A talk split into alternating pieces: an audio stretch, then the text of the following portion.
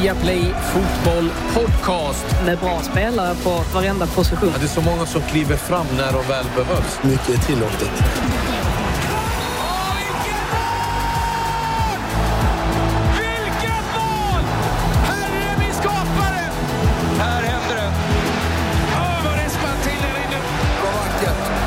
Nej, bästa dagen på året.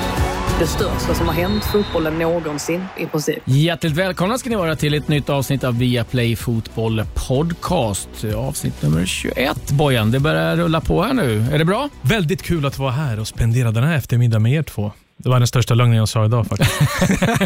jag hade Han glömt är bort att sur jag för skulle att vara han fick med. leta parkering i snövallarna. Jag glömde bort att jag skulle vara med. Jag satt hemma och tänkte serier, jobba på kvällen, Tottenham, Chelsea. Så jag bara, det är en torsdag. Podden 1, jag ska vara med. Men nu är jag här i alla fall. Hade du messat nu? Då, du... Nej, men jag hade hunnit, jag bor ju bara runt hörnet. ja, Jag sant. hade ändå ljugit ihop någonting som vanligt. Ja.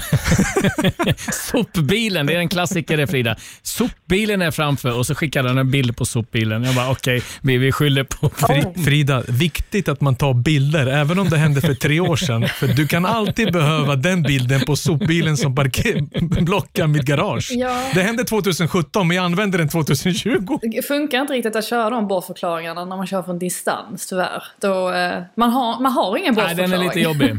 ja, precis. Ah, Internet ligger nere kan man säga. Ja, i och för sig. Den hade väl funkat. Hur, hur har du det där borta i, i Borisland? Ja, nej, men det, är som, eh, det är som vanligt. Ehm, mycket fotboll. Eh, Alltså väldigt mycket fotboll får man säga. Det känns som att man, det är ingen paus någon gång även om, ja det var deadline day i måndags i och för sig så då var det inga matcher. Men annars känns det som att det går i ett. Ja, den deadline day kan vara den tråkigaste någonsin. Va? Ja men Joshua King eh, spiceade ju på det lite i alla fall. Han, eh, Det säger väl allt. Om, om, om det var den stora grejen att Joshua King lämnade och att han inte Bournemouth, kunde, och han inte kunde att då- bestämma sig. Att han, hade så, han hade så många klubbar att välja mellan. Och då verkade det som att han, eh, ja, men han tackade nej till Southampton i sista stund. Och sen stod det mellan två klubbar. Det, var ändå, det fanns ändå lite spänning tyckte jag. Ja, jag såg det var någon som tyckte att de skulle dela på honom. Det var så många som var intresserade. Kan få spela någon match här och där. Eh, ja, vi får se om det blir lite bättre fart på Everton och eh, Joshua King framöver. Vi har mycket att eh, gå fram emot och det var en ny tung förlust för Liverpool igår mot Brighton. Och Robertson, han hävdar nu att de är borta från titelracet. Orkar Liverpool resa på sig igen? Ny vinst och eh, en ny hållen nolla bakåt för eh, Manchester Citys John Stones. Eh, vi hör honom och vad han har att säga ihop med Pep och förklara Citys fina försvarsspel. One man, one mission. Kan Tuchel få fart på Timo Werner? Vi hör vad tränaren har planerat för att hjälpa Werner hitta målet igen. Det kanske är så han behöver snacka med Timo för att få fart på honom. Jag fick ju fart på den här podden. One man, one mission. Varför ringer inte Viaplay mig? Viaplay Original. Att jag ska vara den nya rösten när det handlar om drama, thriller, svenska serier. Ja, ni hörde väl själva varför de inte ringer. Ja, vadå? Lyckoviken, tänkte jag i Lyckoviken, rösten bara. Säsong två, Lyckoviken. Ja, ja, vi, tar Ja, ja, senaste nytt istället Frida. Vad har hänt? Ja, men det har inte hänt sådär fasligt mycket. Um, stora grejen, eller om man tänker på tränarsidan i alla fall, så är det att Jason Tindall har eh, fått sparken från Bournemouth efter fyra raka förluster. Det var ju ett Bournemouth som låg ganska bra till i tabellen eh, fram tills då man kom in i den här formsvackan. Och ledningen ska ju uppenbarligen inte ha litat på att Tindall skulle lyckas vända den negativa trenden. Vi får väl se vem som tar över Bournemouth, om det rent av blir Eddie Howe igen. Det hade faktiskt inte förvånat mig om vi får se honom där. Eh, Men som sagt, John Terry pratas det väl om? det är John Terry också ja. Och ehm, Eh, Frank Lampards namn har ju också kommit upp såklart eftersom att han finns på marknaden. Så att det blir ju ändå spännande att se vilken väg de eh, väljer att gå där. Annars har det varit mycket snack om eh, rasism på sociala medier gentemot spelare. Det är både FA och regeringen som vill sätta mer press på företag som Twitter och Instagram nu för att eh, få ett slut på det. Det är många spelare också som har gått ut och eh, ja, alltså vädrat sin oro inför att det verkar öka snarare än, än tvärtom. Och ehm, det börjar bli rätt många klubbar nu som absolut inte vill se vissa domare döma deras matcher. Efter mötena med Aston Villa och Man United så ryktas exempelvis Southampton vilja banna Lee Mason och Mike Dean. Och Lee Mason, eh, det var ju den domaren som Nuno även gick till attack mot för några månader sedan. Så att de, de har det inte speciellt lätt nu, domarna. Um, vidare då, Liverpools möten med RB Leipzig i Champions League kan komma att spelas i London. Anledningen till detta är att Tyskland har ett inreseförbud från Storbritannien just nu och idrotten ges inga särskilda undantag så därför kan detta komma att bli en, en lösning. Det pratas även om att det istället för två matcher bara ska spelas en. Och eh, tycker avsluta med ett fantastiskt citat från José Mourinhos eh, presskonferens här under gårdagen. Eh, där han återigen tog ned allt och alla på jorden och sa I don't think it's very difficult to coach at Chelsea because I was champion three times. Carlo Ancelotti was champion. Anthony Conte was champion. It cannot be very, very difficult because we won titles there. Så att, ja, han, eh, han satte Chelsea på plats lite, om man säger så.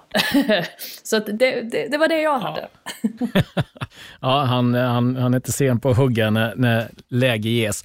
Eh, Sebastian Haller har det lite jobbigt i Ajax, eller Ajax har det väldigt jobbigt också, för de har glömt att eh, skriva in honom i eh, Europa League-truppen, så att han kommer inte få spela. De har undersökt nu om eh, Uefa kan hjälpa dem med misstaget, men eh, det lär de inte ha någon större hjälp utav.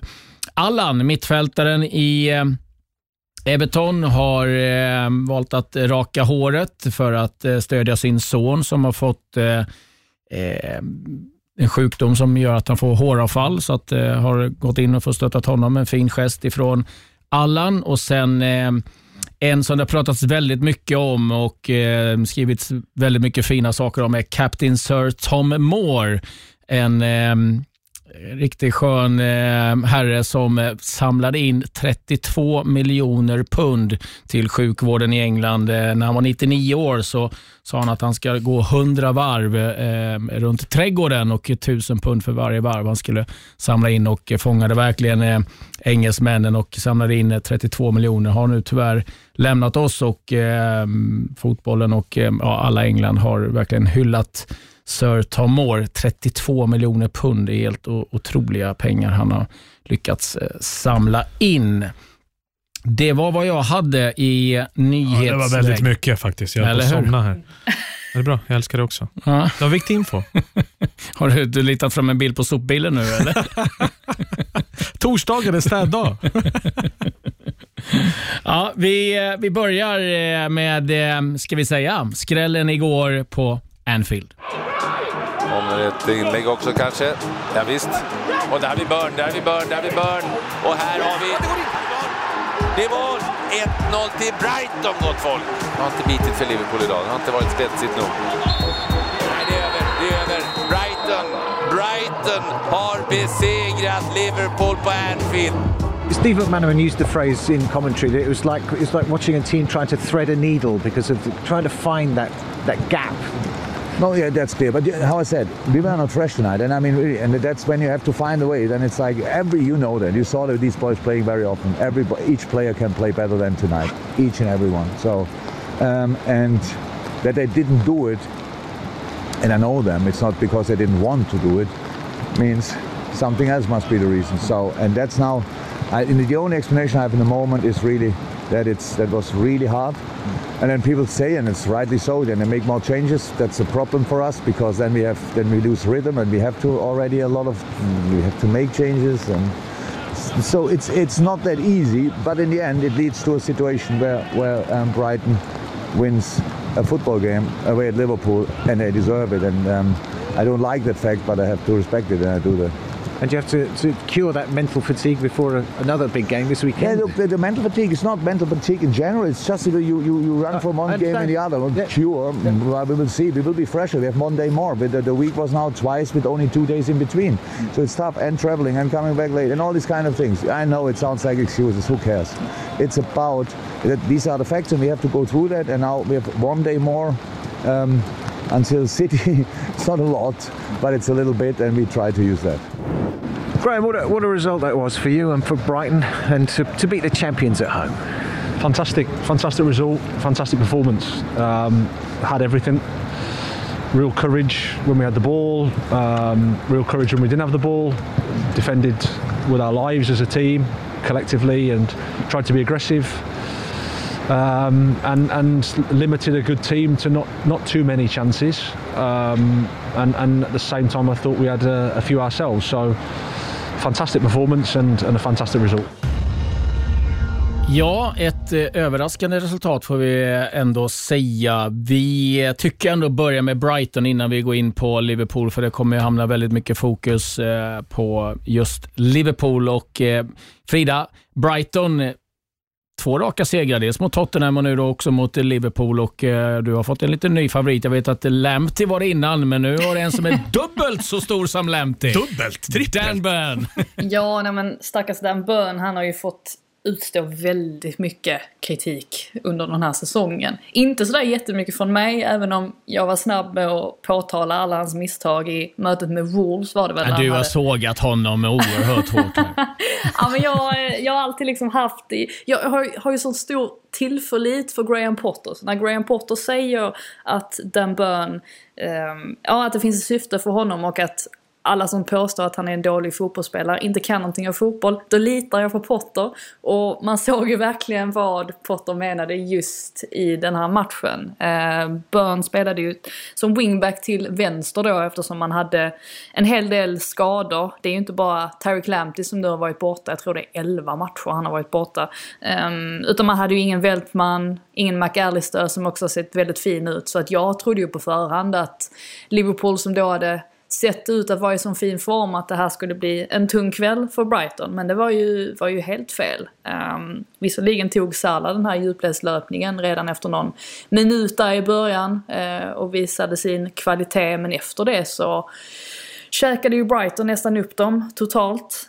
Um, Bön då som låg lite högre upp i planen än vanligt och det märktes ju då att Potter hade tänkt att genom att sätta Solly March då på andra kanten, eh, som ju är vänsterfotad, så hade han ett bra vapen där och det är ju faktiskt så Dels, ja alltså har de ju, eh, Bön har ett jätteläge där i första halvlek och, och göra mål men, men missar ju bollen helt och hållet. Men det är ju så 1-0 målet till slut kommer till då i, i den andra halvleken när March hittar ut till Bön som återigen har tagit sig in på den ytan och blir väldigt fri och kan eh, nicka in i sidled mot eh, Alzate och Trossard var det väl också som kom flängande där och så får de in det här 1-0 målet och eftersom att Liverpool då inte kändes särskilt farliga framåt så var det ju bara för Brighton att förlita sig på att backlinjen där bak, eh, som var så oerhört stabil ut, att de gjorde sitt. Och sen så har de ju passningsskickliga spelare rakt igenom. Det är det som är fantastiskt med Potter. Jag vet att Guardiola också påpekade det att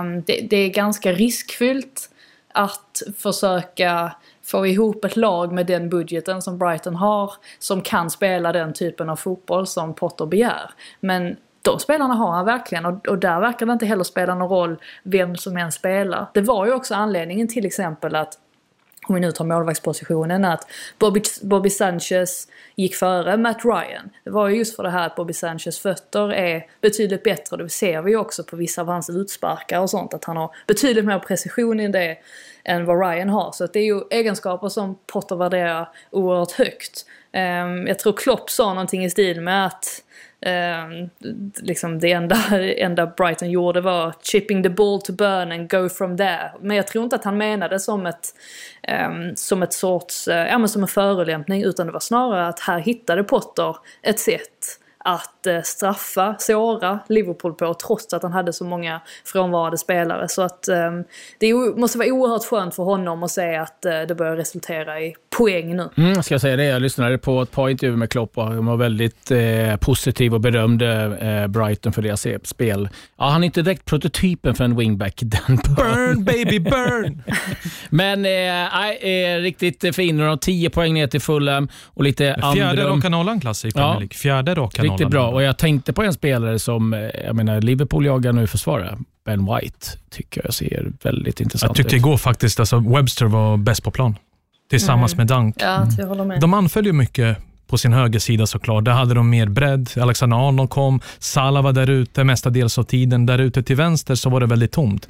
Shakiri kom in i banan, det var väldigt svårt och Robertson var ensam där ute. De hade problem. Vet du, man pratar mycket om deras försvarsproblem. Det har de. Vi har pratat om mittbackarna som saknas, att det är inne mittfältare som får spela där bak, som Henderson gjorde återigen. Men där framme så skapar de inte tillräckligt med heta lägen. På Anfield, senaste vinsten på Anfield för Liverpool, det var 16 december mot Tottenham. Och under 2021 har inte Liverpool gjort ett mål på Anfield. Igår när jag satte mig ner och skulle kommentera Klasse, Frida, jag trodde aldrig att Liverpool skulle förlora. Jag trodde de skulle köra över Brighton med tanke på de fina två insatserna man hade i London. Då kändes det verkligen det var fart, det var fläkt, eh, det var rätt intentioner, man släppte bollen i tid, man skapade chanser. Det var inte bara via omställningar utan via ett eget spel. Sen kom det som en chock för att det var Brighton också saknar väldigt mycket av sina bra, viktiga spelare. Så att det är det jag menar med Graham Potter. Vet du vad jag älskar med honom? Det är att om han kommer få sparken, han kommer få sparken för sina egna idéer, sitt eget sätt att spela fotboll. Han kommer aldrig vika ner sig, förändra sig själv, trots att de låg bara på 18 poäng innan Tottenham-matchen. Då ska du möta Tottenham hemma, Liverpool borta. Och nu är du på 24 poäng och andas. Det är för att spelartruppen tror på någonting. Spelartruppen känner att de utvecklas. Alla vill ha bollen, alla vill delta och det är bara att se jubelscenerna, segerscenerna efter den tunga bortavinsten mot Liverpool ska säga att Dan Ashworth som är sportchef i Brighton tror också stenhårt på Potter så att han sitter ganska säkert just där. Men du vet ju själv stor, alltså klubbar som är i Premier League, de kan säga saker, vi tror på dig, men inte poängen är där, när det här strecket börjar närma sig, då får de ju panik. Mm. Men spelartruppen, spelarna, deras respons, sättet de spelar fotboll på, sättet de tar sig an bättre spelare, tekniskt sett. Det är inte bara Bissouma som kommer ner och städar. Han kan spela boll. Gross visar sig.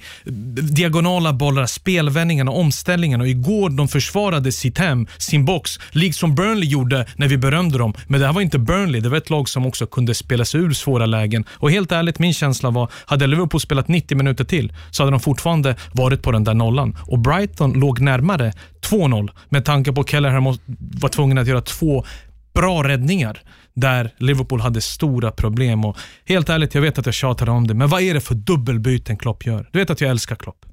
Jag, jag kritiserar honom Kommer sällan. väldigt sent. Nej, men inte Origi, sällan, inte Origi också Curtis Jones kommer in senast, gör det bra. Kommit in för vad är det, 79 Men Klass, om, om du vänder om så tänker han, ah, men jag har ju Curtis Jones. Han gjorde det bra mot West Ham. Men om det är bara ett byte, gör bara ett byte. Förändra Shakiris position, ta ut Milner, lägg Shakiri i 10-rollen. Det räcker med Thiago Wijnaldum. Wijnaldum är farlig med sina djupledslöpningar och ge Thiago bollen så ofta som möjligt. För igår, det är nästan som att Brighton lät dem komma till ytterkorridorerna. Men slå inlägg, vilka kommer skada oss här? de försökte sällan med de här insticken risk, de tog inga risker på det sättet jag ville se dem. Och Jag blev chockad igår med tanke på hur bra de såg ut, hur mycket man berömde dem under veckan, när de verkligen kände som att maskineriet var igång. Jag har lite siffror här Frida som jag tycker är rätt intressant. Eh, Liverpool mot topp 8, nio spelade, sex vinster, tre kryss. Mm. Liverpool mot eh, de lagen som ligger på nedre delen, de åtta sämsta, nio spelare, tre vinster, fyra kryss, bara två förluster. Det känns som att man har hittat någonstans en melodi på hur man ska störa, liksom döda Liverpools offensiv. Ja, nej, men så är det väl. Och eh, ja, alltså de bottenlagen har ju en tendens att stå lite lägre med hela sitt lag än eh, topplagen och det är väl också anledningen till att Liverpool har svårt att hitta ytor. Eh, jag tror att det finns, eller det finns såklart en korrelation också till att man saknar viktiga spelare i försvarslinjen. Eh, minns ju alla vilken fantastisk passningsfot van Dijk har till exempel som är oerhört viktig när man ska försöka bryta mönster. Eh, offensivt och Matip är ju också en sån spelare som är oerhört duktig på det så att där, där saknar man ju givetvis någonting och det gör väl också att Alexander Arnold och Robertson blir lidande. Jag eh, tycker väl egentligen att det största problemet för Liverpool är att ja, om vi såg någon sån här heatmap på var alla spelare hade befunnit sig större delen av matchen mot Brighton till exempel. Och då ligger nästan alla spelare ganska centralt och absolut inte i boxen. Och det är ju inte riktigt det Liverpool jag är van vid att se utan då är ju antingen Mané eller Salah eller Firmino, alltså vem som helst som spelar, ligger ju, i alla fall en av dem ligger ju hela tiden i boxen. Det gör de inte längre. Sen var ju som sagt Brightons försvarsspel var ju fantastiskt bra. Eh, så, och det är inte de lättaste eh, mittbackarna att möta heller. Men ehm, där har ju Liverpool ett problem och att eh, det känns lite mer stiltje, lite mindre kreativt och eh, då vinner man inte matcher mot den här typen av lagen. Det är ju det man gillar med Premier League också. att det här är ju en liga där verkligen alla lag kan slå alla om man inte lägger ner jobbet till 100% och det, det gjorde inte Liverpool igår. Jag ska säga det också till Liverpools försvar, om vi nu ska eh, ta den, det kortet. Det är sjätte gången den här säsongen som Liverpool haft åtta eller fler spelare på skadelistan mm. och eh, det är 65 procent av matcherna så långt den här säsongen som man haft så mycket skador. Så det är klart att det har stört oerhört. De har fått slita på, på få spelare. Men, tänk dig också Brightons lilla trupp. Absolut. absolut. Du, saknar, du saknar Welbeck, Jahan Bash, Fältman, McAllister, Lamptey.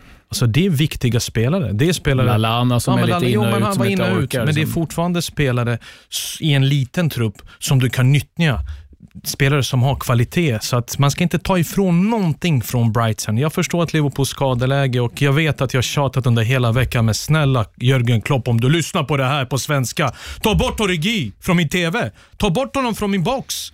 Ja, ja, det är så provocerande Klas, att även om du inte har tekniska färdigheter, då måste du fan löpa. Ta en duell, ta ett guldkort, visa supporterna, visa oss att du vill delta. Du spelar en av Englands mäktigaste klubbar och du kommer och lunkar gång på gång när du får chansen. Var ska du flytta? Vem ska ta dig? Jag vill inte se det längre. Jag förstår att det inte finns alternativ, men då är det bättre att låta det bytet vara. För det var ingen effekt överhuvudtaget. Nej, det var länge sedan man hade någon effekt eh, överhuvudtaget. Ja, folk tjatar om den Everton-målet, folk tjatar om Champions League-finalen. Det är här och nu. Han gör ingen nytta överhuvudtaget när han ska ta tillfället i akt, när det finns skador, att faktiskt ta möjligheten, ta chansen, ta någon risk, ta det i straffområdet.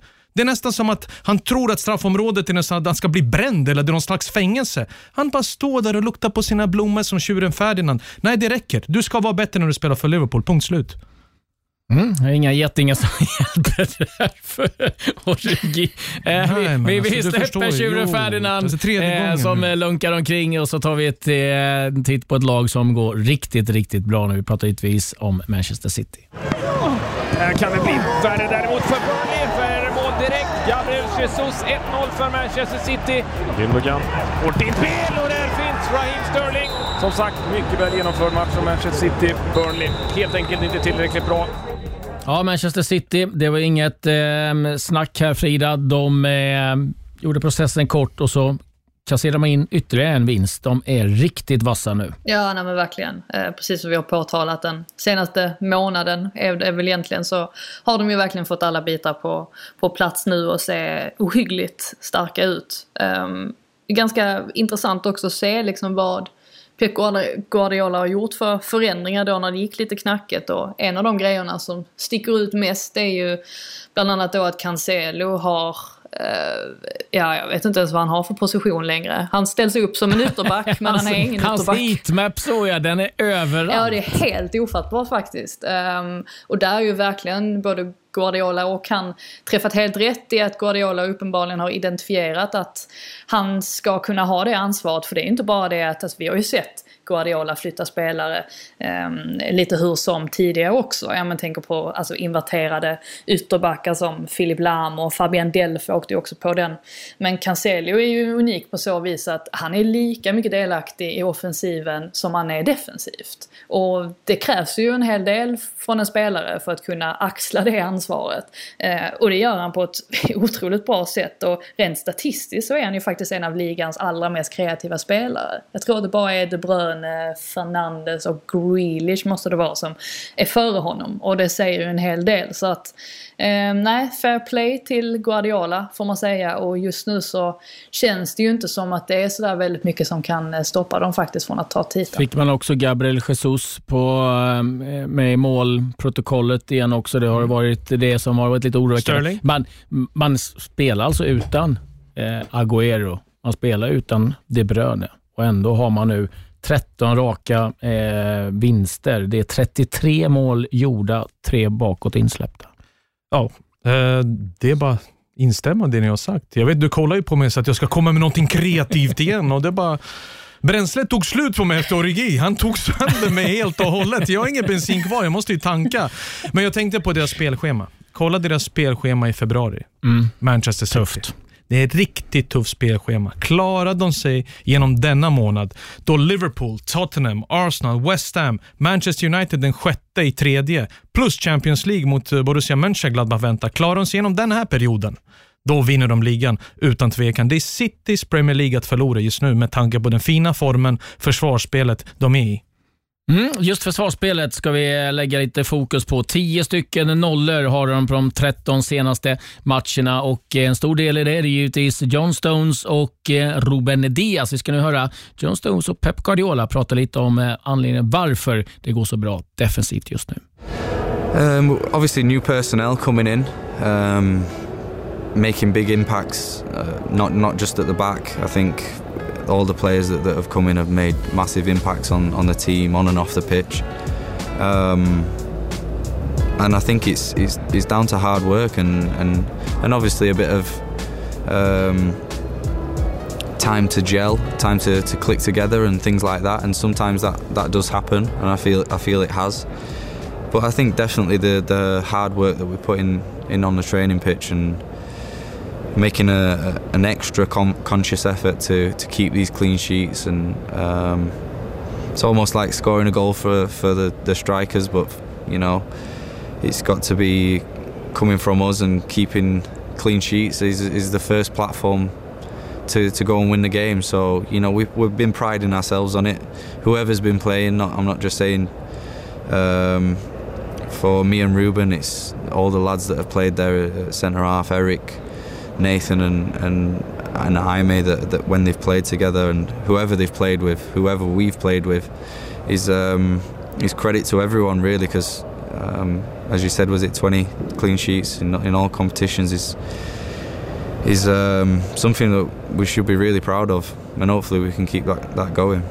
Hörna här då. De Bruyne med eh, lyftet in. Eh, Ruben Diaz räddning och sen är det Stones! Och så har vi tvåmålsskytt på ett gärd. John Stones. McInn sätter ut en fin passning till Watkins. Watkins hittar in mot Jacob Ramsey och det är en jättechans för Villa. Men Ruben Diaz får bort bollen. There's not just a player who play good, he's a player who make the other guys play good too. Because it's 90 minutes talking, 90 minutes communicating, 90 leading, 90, 90 minutes saying what you have to do in every single action. And when that's happened, when that's happened is uh, uh, yeah, it's difficult for me I undroppable. When I want my players, all of them, you know, John John is to be happy, and he struggled to be happy here, uh, for for especially injuries, for some personal problems, and for uh, for uh, for for many reasons. A lack of minutes because I didn't see him so like he is right now. But that's why I give a lot of credit to him because he overcame the situation himself. He could fall down. He could uh, even go more down and down and down. It was completely opposite. He said, "No, no, I'm here. I know how good I am."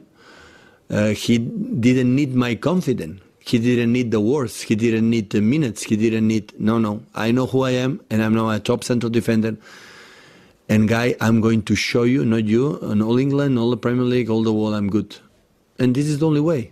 I think we all knew the, the expectation um, of ourselves, what, what the manager wants. So, um, you know, we've been been here five years. Oh, this is my fifth season, and it's been so successful so far. And um, that's because of his standards and his, his expectation of us and the pressure he puts on us to uh, to perform and, and improve. And, and I think that's that's why he's been successful wherever he's been, and, and especially here.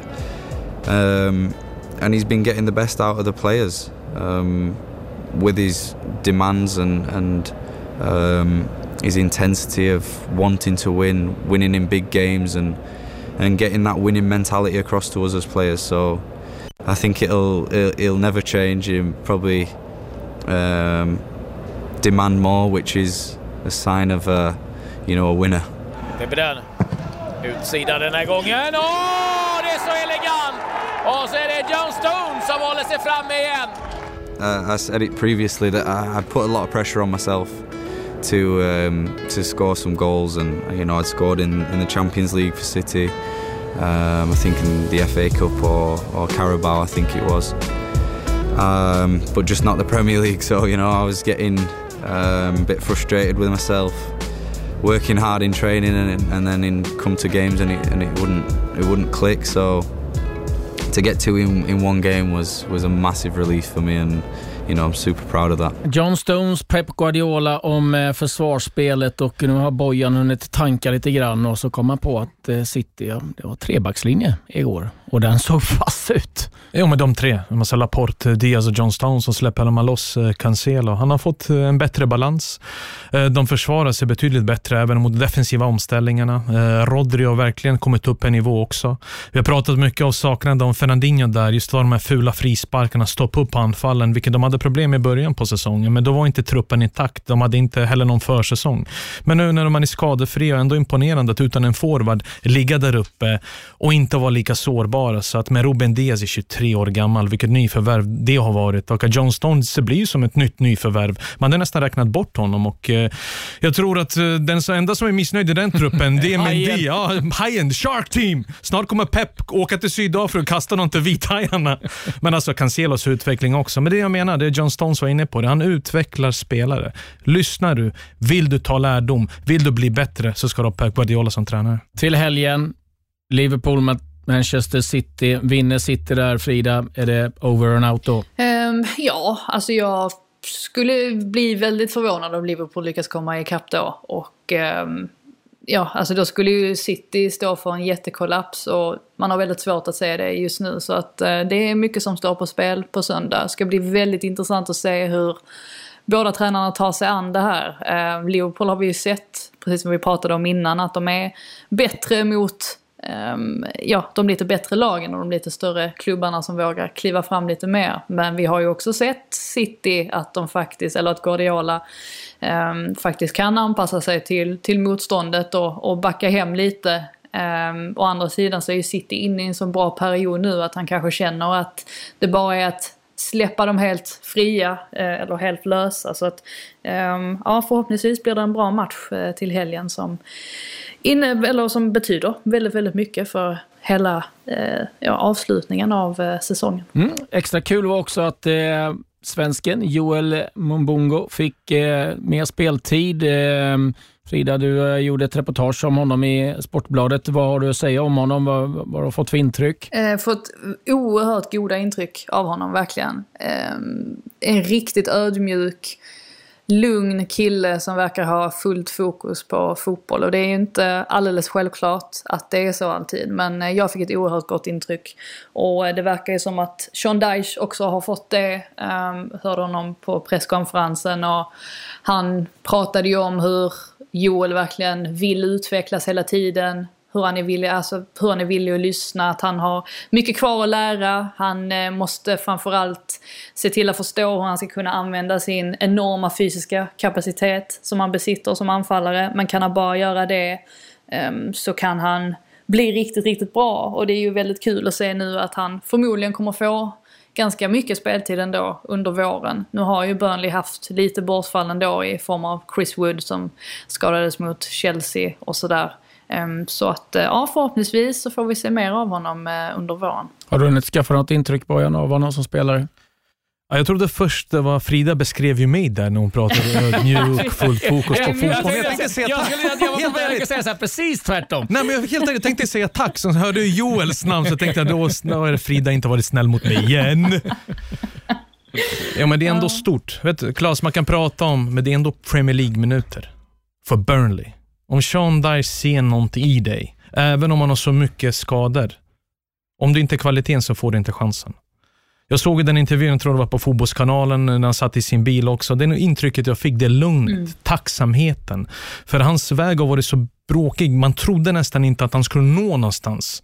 Men Utsiktens, det var där han spelade sina första A-lagsminuter, gjorde ett par mål eh, via Verona. Sen hittade de på LinkedIn eller någonting sånt var det, mm. läste jag. Och sen är du i Bernies U23.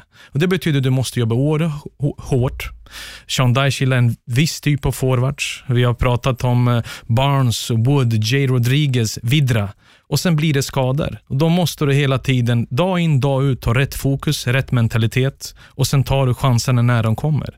Att spela minuter i Premier League som svensk, det ska man vara oerhört stolt över och fortsätta jobba ännu hårdare. För nu har han mött Chelsea på Stamford Bridge. Hur många kan säga det?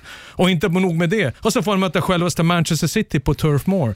Så det är en dröm som går i uppfyllelse och det ska han ha en eloge för. Så det kommer alltid finnas folk som kritiserar. Jo, men det är Burnley. Jo, men vad fan, vad fan har ni gjort? Vad har ni spelat någonstans? Ni kan inte spela för en egen gata hemma här i Sverige. Det här är alltså Premier League-spelare och han kommer alltid minnas tillbaka och tänka på Stamford Bridge och hans Premier League-debut. Och Det är väldigt stort med tanke på vad han har varit och hur under raden han har gått.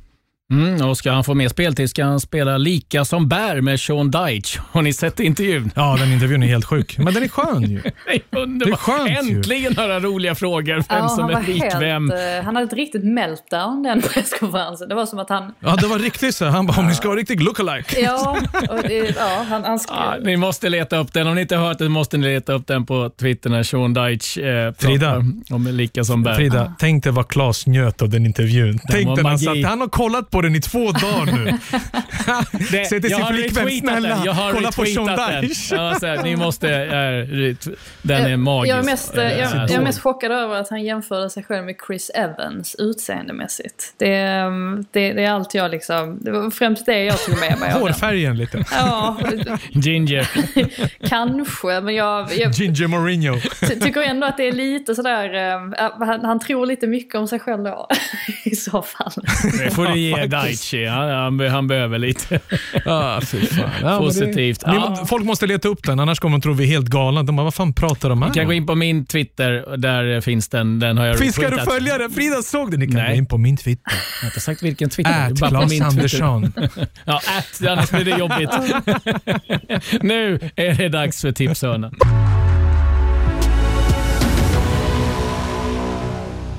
Aston Villa mot eh, West Ham. Ja, inför säsongen så tänkte man att det här kommer bli ett riktigt eh, bottenmöte, men det har blivit ett, ett möte som eh, figurerar på den övre halvan och vi kan lyssna på hur det gick till.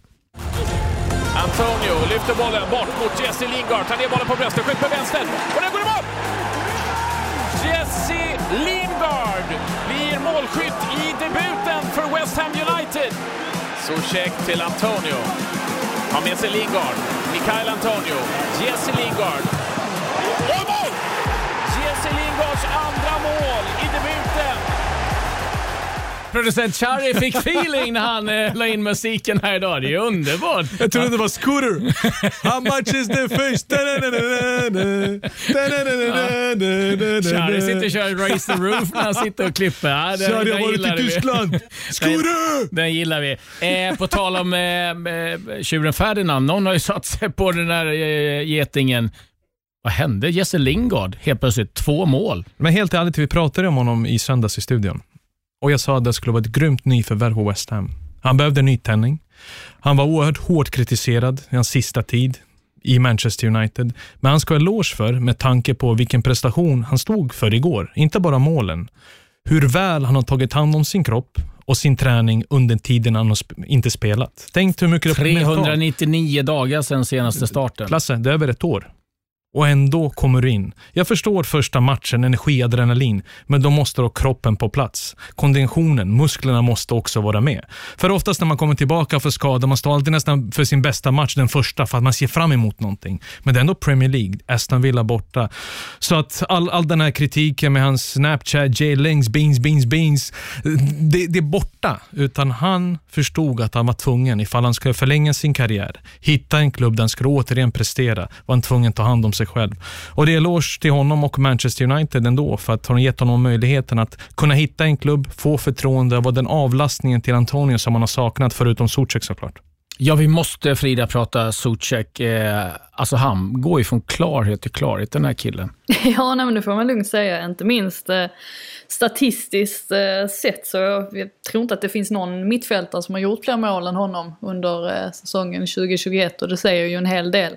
Eh, häftigt med en sån där box-till-box-spelare som är lika bra alltså, på det defensiva mittfältet som han är framåt och det märks ju också att han har väldigt mycket självförtroende. Eh, jag tyckte väl egentligen att hela alltså, vad säger man, sammanlänkningen för West Ham offensivt fungerade superbt. Eh, alltså att Ben Rama var väldigt bra, Mikel Antonio ehm, med en massa assist var också oerhört bra matchen igenom. Så att det var en tacksam situation för Jesse Lingard att komma in i. Och ehm, det är också ganska tacksamt att ersätta Pablo Fornals som ju är en helt annan spelartyp. Alltså inte lika bestämd på den sista tredjedelen som Jesse Lingard är till exempel. Sen kan man väl ifrågasätta lite grann ändå, alltså Martinez ingripanden på, inte på Zuzeks mål för att eh, den tyckte jag var fantastiskt fint men, men Lingards båda mål, ja där tror jag att han, särskilt det andra är han nog oerhört besviken eh, på sig själv. Um,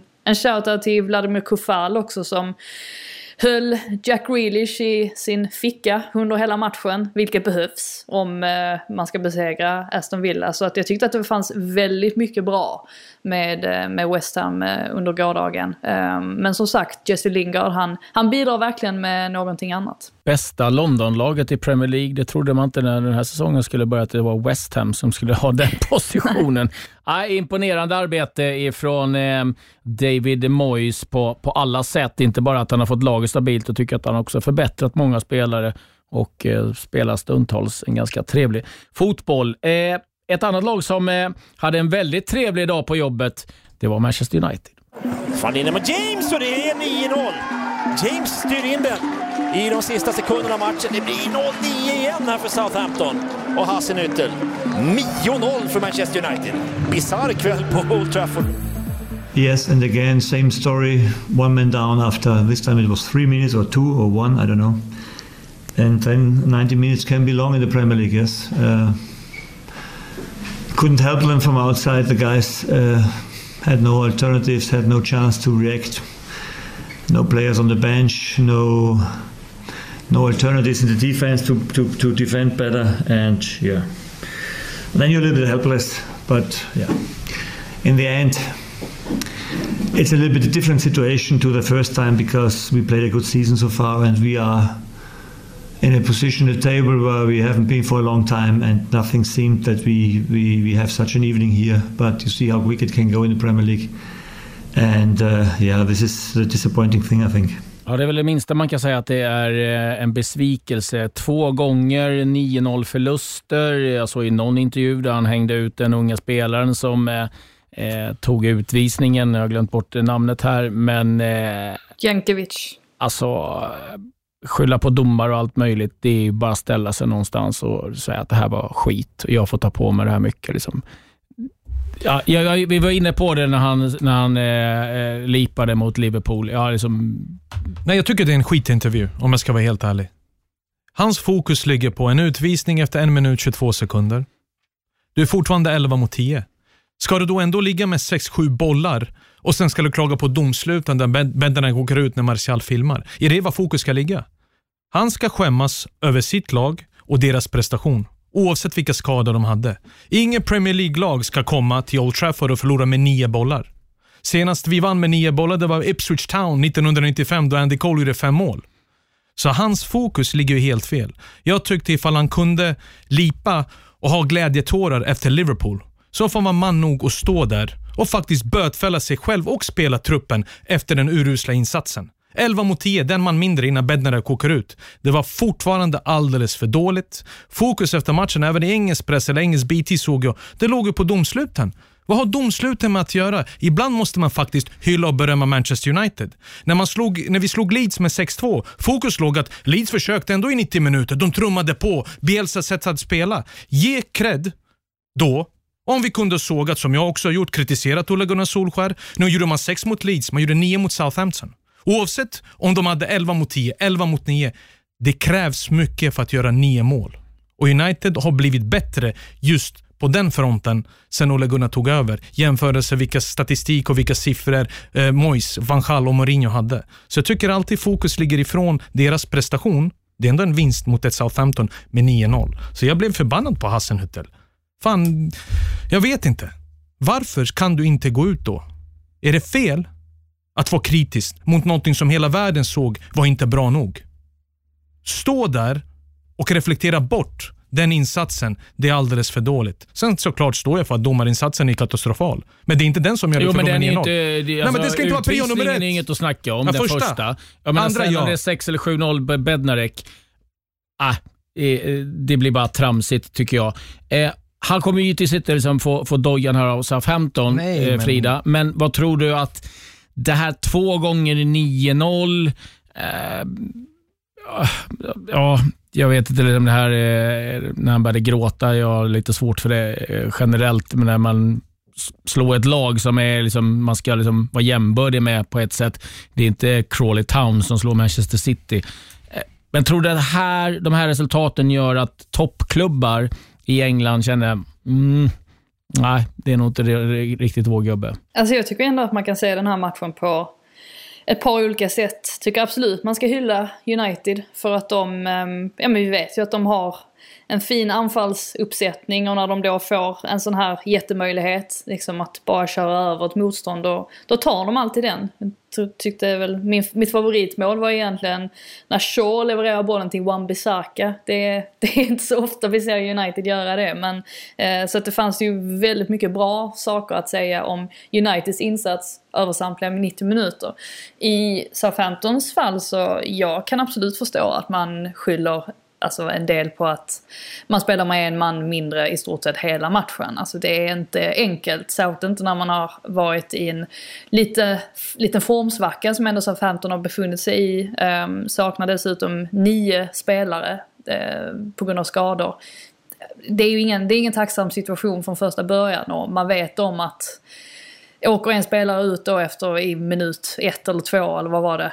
Um, alltså då, då kommer man troligtvis inte vinna den matchen. Med det sagt så har vi ju sett um, Southampton göra det här flera gånger tidigare och då tänker jag inte enbart på matchen mot Leicester utan det var inte specie- speciellt länge sedan de mötte Tottenham, gör en väldigt bra första halvlek och sen så i andra halvlek så bara kollapsar de totalt när bollarna börjar rulla in. Så vi har ju sett detta förut att um, de har en tendens att när de väl släpper in ett par mål bakåt, ja då är det som att de ger upp överhuvudtaget. Och det kan man ju inte göra för att alltså 9-0 det är ju inte ett resultat som man ska kunna förlora med eh, på den här nivån. Så att det definitivt ett underbetyg.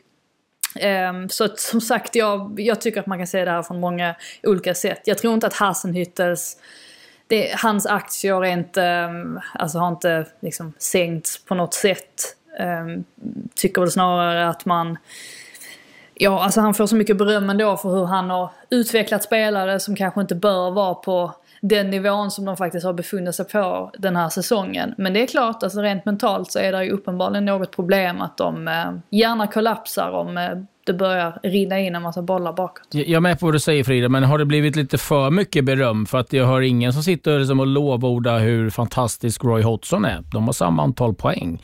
Och det är inte så att Roy Hodgson sitter med något drömmemanskap och eh, liksom haft problem också. Ja, men det har väl lite att göra med hur det har sett ut också på planen. Alltså visst, 0-9 förlust ser inte speciellt bra ut. Men däremot så har vi ju sett Southampton överpresterat offensivt på ett sätt som de flesta inte trodde att de skulle göra kanske inför säsongen.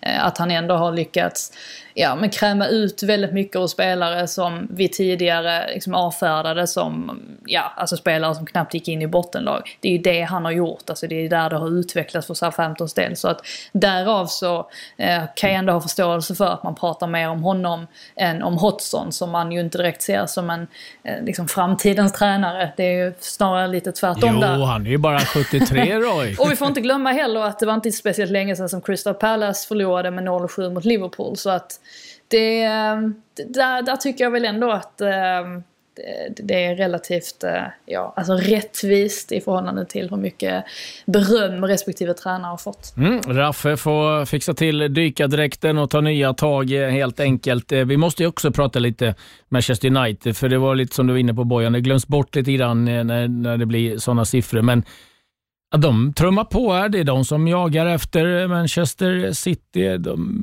känns som att det är kanske de som ska utmana City om, om ligaguldet. Man studsade tillbaka på rätt sätt efter den urusla insatsen mot Sheffield United, när man förlorade Paul Trafford. Det är verkligen så tre poäng man slängde ner i sjön och då har du inte råd med när du jagar Manchester City, som sällan förlorar, och som sällan släpper in mål på senaste tiden. Så på lördag kväll blir det väldigt intressant. Ett Everton som borta slog Leeds är också med i smeten. De lurar där bakom och det är en stor match på Old Trafford. Studsar man tillbaka och vinner även den efter utskåpningen av Southampton, då är man med på riktigt och då har man också ett gap till Liverpool och förmodligen kanske också Leicester. Mm. Och ni som eh, gillar United och Bojan, ni ska hålla ögonen öppna för han har varit med i Manchester Uniteds podd också. Och eh, han sa, jag lovar att det blir en del stories vad jag förstått som inte är riktigt som Joel Mumunga. lugn och sansad. Var, nej, det var ingenting med lugn och ingenting med sans att göra. Det var ingenting som var genomtänkt. Men eh, Manchester Uniteds officiella podcast, den lär väl komma ut inom två veckor. Men eh, vi håller utkik och de, även de som inte gillar mig kommer lyssna. Det är som vanligt. Bråkat med Roy Keane bland annat? Ja, det har hänt. Även Sir Alex, det har hänt. Det är därför jag sitter här nu. därför blev det inte långvarig Klas. Snart kommer vi få sparken från den här podden också. Nej då, du sitter Kommer Aftonbladet, Frida skriver artikeln. Bojans kallade Klas. ja, då kommer jag säga. Ja. Flygande skalle. En flygande skalle. Ja. Eh, en som behöver få fart på en flygande karriär, det är Timo Werner. Vi ska höra vad Thomas Tuchel har att säga om hur han ska få fart på tyska anfallaren. First of all, with every player and of course with all strikers and, and of course with, with Timo we try to create a bond and we try to create a relationship every person, every guy is uh, is different. Every guy needs needs something else. Some need need you to be close. Some need to be more alone. Some need to be uh, like pushed hard. Some need to be uh, need a hug. Whatever. And so we find out uh, what uh, what suits him to to feel comfortable, to open up, and um, and then to feel uh, comfortable again on the pitch is our is our responsibility to also create to create moments and situations where he can bring out his best. That means to attack the space behind the back of the of the last line of defense of the opponents, to use his speed, and for that we we try to create uh, moments and situations with the whole team, and of course with the offensive guys to to use his strengths. And this is what we do with uh, what we try to do and try hard to do with every player. And from there on in the end the last 10 the last 15 maybe the last 20% they only come back if he scores. This is uh, for sure. This is in my opinion with every striker in the world like this you can talk you can train they can uh, score in training. What you can do whatever if uh, nothing helps as much if they they find the net in in in in, uh, in important games uh, he has good memories uh, to the stadium of the Spurs. He scored a, decisive goal against them for Leipzig, and uh, sometimes things like these help also to to to to find back in his, his best shape. But he's on a very good way because he's he's open and he accepts that the situation is like this. He's not looking for excuses and he's working hard, concentrated, and uh, all that together with a smile. And this is the best, uh, the best to to to to keep on going.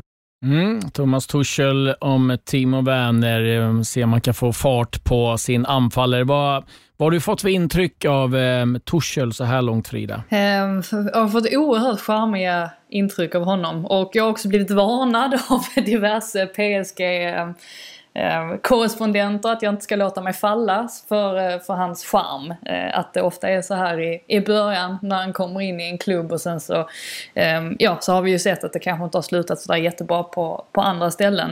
Eh, men än så länge så gör han ett oerhört gott intryck och det märker man också att det har spridit sig till supportrar och eh, ja, inte minst brittiska journalister också. Och ehm, han har ju liksom skruvat till det en del rent ehm, systemmässigt under de här första matcherna och det följer ju definitivt väl ut mot eh, Burnley. Så att ehm, jag, jag tror nog att eh, generellt så har han kommit in här och och alltså visat väldigt positiva tendenser. Um, alltså gällande Werner just så Eh, tror jag väl kanske mer att hans assisterande tränare Solt Löv eh, som ju känner eh, Werner väldigt nära sen tidigare. Jag tror väl de arbetade ihop i RB Leipzig. Att um, det är möjligtvis han där som kan kanske blir viktig då för att få igång Werner. För att ehm, just självförtroendemässigt så är ju Werner på botten just nu och det, det blir ju allt tydligare. Han är också oerhört osynkroniserad med sina lagkamrater hela tiden. Ehm, när han springer djupled och kommer inte bollen. Och... Sen så när han väl får bollen så blir han av med den direkt så att det där är ju uppenbarligen någonting eh, han måste ett problem han måste lösa, Tuchel. Ehm, men i övrigt så har han verkligen liksom, gjort ett gott intryck nu så här den första veckan han har varit här. Det är inte alls länge. Eh, det, är ju, det har gått så oerhört snabbt. Så att, Ja, jag tror väl det. Eller är det två? Jo, men man glömmer bort det. Ja, det, det känns som att det har spelats åtta omgångar, men det har bara gått en vecka. det var såhär, Wolves och Burnley. Ja, men exakt. Ja. Ja, en vecka senare precis. så sitter Harry och eh, pushar för att eh, Frank Lampard ska få jobbet i Bournemouth. ja, det går, det går snabbt. Eh, intressant match ikväll, Bojan. Tottenham mot just Chelsea. På tal om att det har en skärmoffensiv i början som sen ramlar av. Det är José Mourinho som nu också haft ett snack med Dele Alli och försöka få honom i form igen. Det är också en spelare som har haft det väldigt jobbigt. Ja, det har varit några riktigt dåliga insatser. Men den här mot Brighton tog ju priset. Jag trodde aldrig att de skulle förlora. Jag tänkte max kanske Brighton kan få ut ett kryss. Men det var ändå en bra startelva. Individuellt sett, spelare för spelare, det är inte många i det Brighton-elvan som hade tagit plats i Tottenhams. Man saknade såklart Harry Kane, den store. Men det måste ju kunna finnas ett eget spel också, ifall du ska även slå lag som Brighton. Det var idéfattigt, energilöst. Det såg ut som att man hade bara hämtat 11 stycken random som man hittade ute i London och satt på dem så vita, eller i Brighton, satt på dem vita tröjor. Så man, grabbar, här varsågod och spela. Och det är lite oroväckande faktiskt. För att i kvällens match så ser Chelsea som favoriter. Inte för att de varit briljanta, utan för att de känns mer homogena. Det känns mer som en kollektiv, mer ett lag än vad Tottenham gör. Så där har han fått stora problem. Han kan inte längre bara hoppas på att parkera bussen och hoppas att individuell skicklighet löser hela, hela saken. Son och Kane har gjort 12 mål var och nu saknas ju Kane. Han kommer förmodligen vara tillbaka inom en par dagar, vecka eller två. Men vänta nu, vad är det egna spelet? Var är utvecklingen? Jag tror att Tottenham-supportrarna vill ju stänga av tvn, men eftersom de älskar sin klubb så pass mycket så genomlider de de är 90 minuter plus. Så det är press på José Mourinho. Det är press att få med sig resultat. Annars kommer det korthuset falla igen. Och Vi kan prata om hur bra han var i Porto, Chelsea, Inter 2010 eller att han tog titeln med Madrid. Men det är passé nu. Det är ny tid, ny plats. Allt som verkade så positivt i början så trodde man ändå att han skulle orka skruva på vissa saker. Men det har han inte gjort. Och när insatserna faller ihop, när segrarna inte är där, då blir det oroligt i det där lägret. Så jag är lite orolig för Tottenham ifall de inte får med sig resultat ikväll. Jag kunde inte låta bli att, sitta och klura lite på, först efter matchen mot, eh, mot Brighton, där Brighton gör det väldigt bra, vinner matchen. Och sen De skapade en knappt en chans. Nej, men sen går Brighton och vinner eh, mot Liverpool. Det, någonstans så måste ju sådana som Daniel Levy de börja sitta och fundera på, hmm, Potter. Tror du Frida, tror du eller Bojan, någon, att de skulle våga ta det? Liksom, för det är lätt att ah, men vi kör på en, en, en Allegri eller vi kör på en gammalt namn som, som, som kan, typ som man gjorde med Mourinho. Tror du det är någon som vågar satsa på Potter, de här topplagen? Ja, nej, men det tror jag. Och jag tror det var därför som Potters kontrakt också förlängdes eh, hösten 2019. Att det faktiskt var klubbar som hade hört sig för då. Eh, med honom. För då var det ju några som var på jakt efter tränare, bland annat då Tottenham. Som ju ehm, eh, ja, skulle göra sig av med Pochettino där och, och, Arsenal inte minst. Så att jag tror definitivt att Potter är ett namn som har cirkulerat. Vi lär väl se en förändring också tänker jag nu framöver. Ehm, det går ju lite i perioder. Nu de senaste åren så har det kanske varit populärt att eh, anställa en före detta spelare. Jag tror att det är en sån grej som kanske kommer fejda bort lite grann om något år och då är det kanske mer inspirerande att plocka in ehm, ja, någon, lite, någon lite yngre och mer spännande tränare och den kategorin tillhör ju Graham Potter som dessutom nu har skaffat sig gedigen Premier League-erfarenhet så att eh, jag tror definitivt att vi kommer att se Graham Potter eh, träna ett, eh, en betydligt större klubb i framtiden, det tror jag. Mm, intressant att eh, följa. Tottenham mot Chelsea alltså ikväll och sen eh, på lördag så har vi Manchester United mot Everton. Söndag Liverpool mot Manchester City. Det är många högintressanta matcher och eh,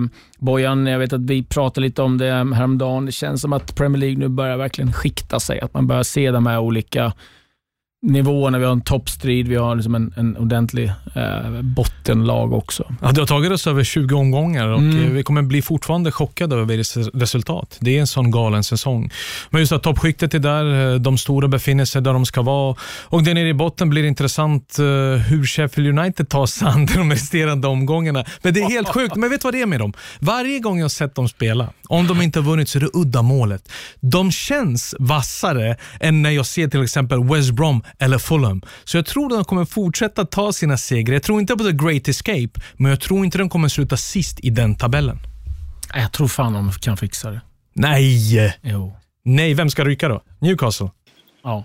Spännande. Spännande. McGoldrick är inne Ja, i superstöt nu. Oh, med Goldrick. Ja, men Goldrick är bra alltså, utan mål. Vet du vem Goldrick är bra? När det inte finns något mål. Då är han jävligt bra. Beep-testet springer han och allt möjligt, men ge inte honom något mål framför någon mål. Ja, Jag vet inte. Någon, The någonting. Great jag Escape. hoppas lite på Chevy. Jag tycker de har haft så Har du kollat på filmen eller? Eh, oflyt. The Great Escape. Eh, Klasse Pelé, Frida. Nej, jag är Rambo. Ja, det är Sylvester Stallone. Det är jag i målet som kastar mot fel håll hela tiden. Ehm, nej, jag, jag kanske är den enda som tror på det, men någonstans så har jag en liten förhoppning om att, att de ska ge den en ordentlig jäkla chans. Du tror inte alls på det här Frida, hör jag. Nej, alltså jag, jag, jag tror det blir för tufft helt enkelt. Um, alltså dels då att man har Fulham framför sig då. um, som ändå har några poäng till godo på West Brom. Och sen så dessutom då att Newcastle ser ju bättre ut nu. Eh, gjorde i alla fall här i, i helgen eh, mot eh, Everton. Så att jag tror inte att de kommer att tappa en massa poäng. Burnley vet vi att det ska krävas en del ändå för att de ska åka ner under strecket. Så att, eh, jag tror tyvärr det blir för tufft för eh, Sheffield United. Men det är väl inte omöjligt att de åker ner och sen så kommer de upp eh, tillbaka direkt igen. Men jag tycker, jag tycker ändå han ska ha eloge och beröm. Jag vet man ska kanske inte lovorda för mycket när man ligger sist. Men de försöker i varje jävla match, 90 plus, så går de ut så de ligger i mitten av tabellen och fightas för någonting. Och Det är också det här att när man tror på en tränare. Jag förstår att förra säsongen som överträffade dem allihopa, alla förväntningar överhuvudtaget. Vi lovordade Chris Wilder. Men han ska ha fan beröm. Att de inte är helt begravda. Utan varje gång de går ut på en fotbollsplan så tror de att de kan få med sig resultat. Ett lag med de poängen vinns ju Fulham när de bara gav upp och drog i handbromsen. det finns ingen handbroms här. De gör ett försök med de små medlen de har. Och det ska han ha för, Chris Wilder. Mm, ja, det är riktigt Bra kul. att, man, bra att jag att inte kritiserar någon som ligger sist. Det är första gången det har hänt. Jag Såg- kritiserar såg inte allt lag. annat, men Ja, de som det är ligger sist, Ja. de, de, är, de är bra. Såga topplagen, sen bara Sheffield United ska ha beröm.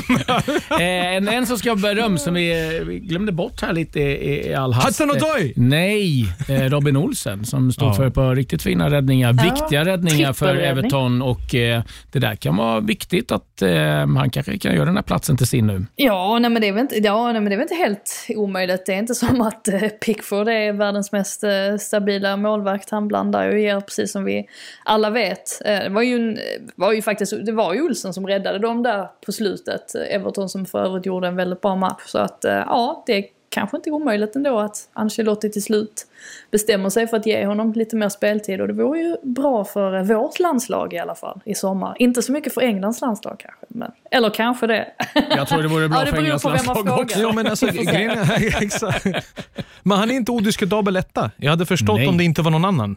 Och Då tänker man ändå, en Englands nummer ett, det finns ingenting där bakom. Vi måste ge honom fortsatt förtroende. Låt honom sitta lite på bänken. Det var viktigt för Robin Olsen. Gör Nick Pope till Englands nummer ett. Han är en bättre målvakt allround. Mm. Med det säger vi tack för oss. Hello, Eh, hello, hello. Boj- Bojan ska åka pulka nu, så vi måste skyndas. Eh, Det blir ingen pulkåkning Nej, för Frida. det blir det finns varken snö eller eh, Ja, du är grounded. Du får drömma om pulkåkning istället, Frida. Men det blir inte mycket pulka för dig när du växte upp. Det är helt platt i Trelleborg. Ja, Men vi har ju sådana här fort.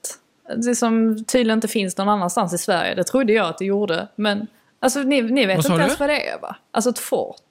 Alltså sådana här, eh, alltså från andra världskriget. Som finns, alltså, det, det är så sjukt när man kommer, nej. Nej. Nej, Linjen jag- bryts Frida. Jag vet, jättekonstigt. Men om det är någon lyssnare som, som vet vad jag pratar om så ja, eh, shout out till er. Säger jag då bara. Då är ni troligtvis från Skåne. ni, ni, ni som krigade på i Trelleborg på fortet. Och ni, fångarna på fortet, det är det vi säger. De avslutningsord där. Eh, ha en eh, riktigt eh, ärlig vecka. Ah, det här måste googlas Frida. Det här måste googlas. Fort i Trelleborg. Jag vet inte riktigt vad vi, vi kommer hitta. Men, uh, eh, tack ska ni ha.